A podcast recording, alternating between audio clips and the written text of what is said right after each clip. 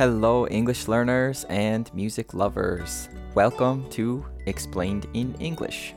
My name is Kaya, and today I'm explaining the song Don't Know Why by Norah Jones.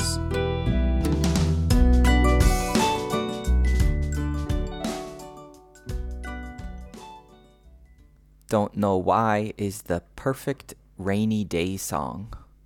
That means it's a perfect song to listen to when it's raining outside, but it's also great if it's raining in your mind. If you're feeling a bit melancholic, wanting to understand, but struggling to find answers. Before we go through the lyrics, I highly recommend that you listen to the real song first. You can hear the music read the song lyrics, and follow along with a transcript of this song explanation, all for free. I put all of these things together for you at explainedinenglish.com. There's also a direct link in the description of this episode. All right, let's move into the lyrics. The first verse begins with the line I waited till I saw the sun. Here we're being told a story, and stories are often in the past tense. This story begins with someone waiting. Often, when you wait for something, you're not moving. That is, you're staying in the same place, the same location. And whenever you wait, this implies the passage of time. So while you're waiting, time is passing, time keeps going by. This person waited until they saw the sun. So we get the sense that they waited all night long. They sat around and waited until the morning, until sunrise. They waited up until the moment when they could see the sun. I waited till I saw the sun.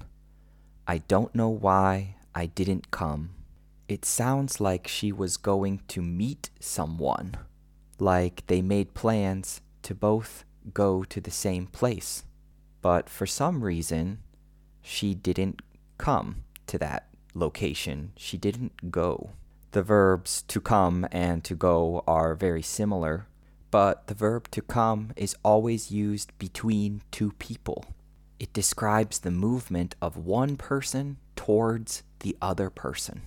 So I would say, I'm coming to your party. That means I'm moving towards you. Or I could ask you, Are you coming here? Meaning, will you be moving towards me in my direction? The verb to go is much more broad. You can use it in many more situations.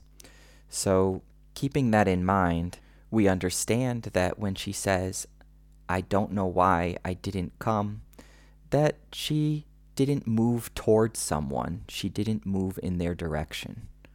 The verse continues I left you by the house of fun. Now we know for sure that she's talking about not meeting with someone, not meeting up. It sounds like they made a plan to see each other by this house of fun, but she didn't come. She never went there. Instead, she left this person alone, kind of abandoned them there.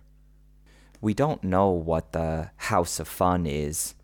To me, it sounds like some place at a carnival or an amusement park. Or it could also be some house or some location where they would meet up to kiss and uh, be intimate. In any case, they made a plan to meet there, but she didn't come. She never came. And she says, I don't know why I didn't come. I don't know why. And now we move into verse 2. It begins When I saw the break of day, I wish that I could fly away. The break of day is the very, very early morning. It's the first part of the morning when you can begin to see light. I picture this person waiting around all night long, and then they begin to see light. It's like the break of day. When I saw the break of day, I wished that I could fly away. Here, fly away just means be somewhere else. She wished or hoped. It was her desire that she could be somewhere else, fly away like a bird in the sky. But of course, she's not a bird. She can't just fly away. She's stuck on the ground. In fact, she's kneeling on the ground. The verse says, instead of kneeling in the sand. Kneeling means that you're on your knees. That is, you're not standing up on your feet and you're not sitting down on your butt. Instead, or rather, you're kneeling. You're kneeling on your knees. Here we find out that she's probably on the beach because it says that she's kneeling in the sand. Sand is the word for all the tiny little eensy weensy rocks that you can find on beaches. So we have to picture her on this beach, kneeling in the sand. And the verse ends saying, catching teardrops in my hand, which means that she's crying. She's feeling very sad, and so there are tears or teardrops falling from her eyes. And these teardrops are falling right into the palm of her hand. She's catching the teardrops in her hand. And now we get into the chorus, which Norah sings so beautifully. It goes, My heart is drenched in wine, which in spoken English, these sounds often get pushed together. So my heart is drenched sounds like my heart is, my heart is drenched. Drenched is a great word. It means completely wet. So if your heart is drenched in wine, then it's filled with wine. It's completely soaked. Imagine that it's raining very hard outside, and you go out, and very soon you'd be drenched. Your clothes would be drenched or completely wet. The heart here is symbolic for her feelings, her thoughts, and the emotional side of her. She's been trying to drown out those feelings, to run away from her emotions by drinking wine. And she's drunk so much alcohol, so much wine, that her heart is now drenched. My heart is drenched in wine but you'll be on my mind forever. So even though she's a little drunk, even though she's tried to numb her feelings, it doesn't really help. She says, You'll be on my mind forever, which basically just means she can't stop thinking about this person. She can't let them go. This person will be on her mind for all time, forever. The song continues in verse 3 with the line out across the endless sea, I would die in ecstasy. Remember that she's on the beach, so she's looking out at the water, the sea, or the ocean. And if you've ever looked out at the sea, you would see that it's endless. It's so big and so vast, it seems like it never ends. It's endless. The sea here could be symbolic of potential, of possibility. She's saying, if I were out there, if I were out and moving across that sea, then my life would be full of possibility, full of potential. And I would be a lot happier than I am now, she says. I would die in ecstasy. Ecstasy is like an intense feeling of happiness or joy when you're ecstatic, you're feeling very blissful, very euphoric. So if she had taken that risk, even if her life ended, even if she died, well, she would die in happiness, in bliss, in ecstasy. Out across the endless sea, I would die in ecstasy. But I'll be a bag of bones, driving down the road alone. I like this phrase, a bag of bones. It's great imagery. If you're feeling like a bag of bones, then it means that you're not feeling very alive. There's nothing more to you than your skin and your bones. You're just a body, a lifeless bag of bones. Of course, bones are like the framework of your body. They're what make up your skeleton. And the bag is symbolic of your skin, as in something you use to carry around your bones, like a sack or some kind of container. But I'll be a bag of bones, driving down the road alone. This line is probably once again symbolic. The road is like her life, and she's going to go through life or drive down the road of her life alone, without anyone else, just her. Usually, when we drive, we're driving in a car, and cars always travel on roads. If you drive down a road, you're just moving along on it. In English, we say going down a road, even when you're not literally moving down. You're just taking that road. And now we get to the last verse of the song, verse 4. Something has to make you run. I don't know why I didn't come. She's saying that there has to be a reason. There's always something, some cause, which makes people run.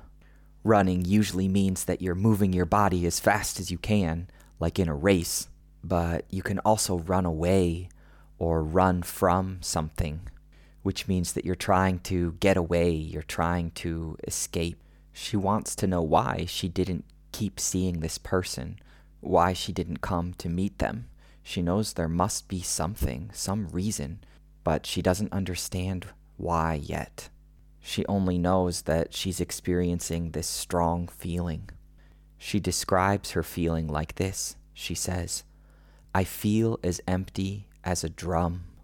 Drums are musical instruments which are used to keep a beat. You can hear lots of different types of drums, but they might sound like boom, boom, boom, boom, boom.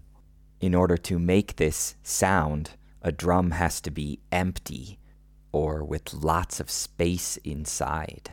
It's once again great imagery, hollow and empty like a drum. And the song ends with the lines, I don't know why I didn't come. To me, this song seems to be about someone who was scared. They were afraid to take a risk. They seem to really like this person. Maybe they even felt in love with them.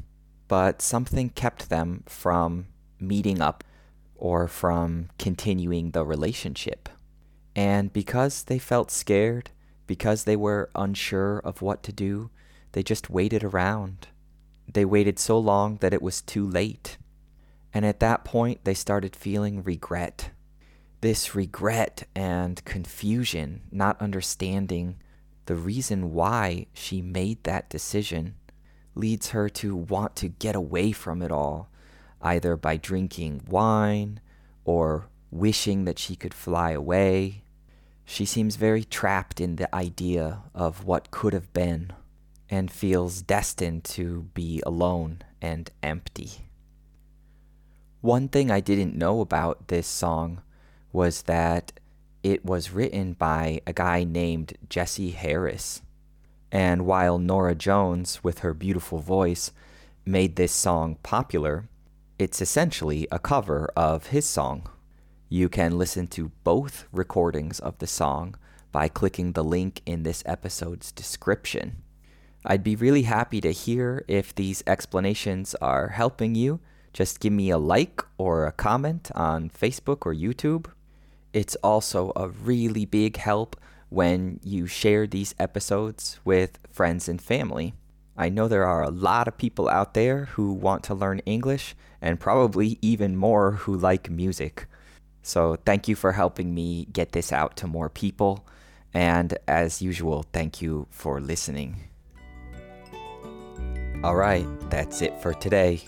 I'll see you all in the next explanation. Bye for now.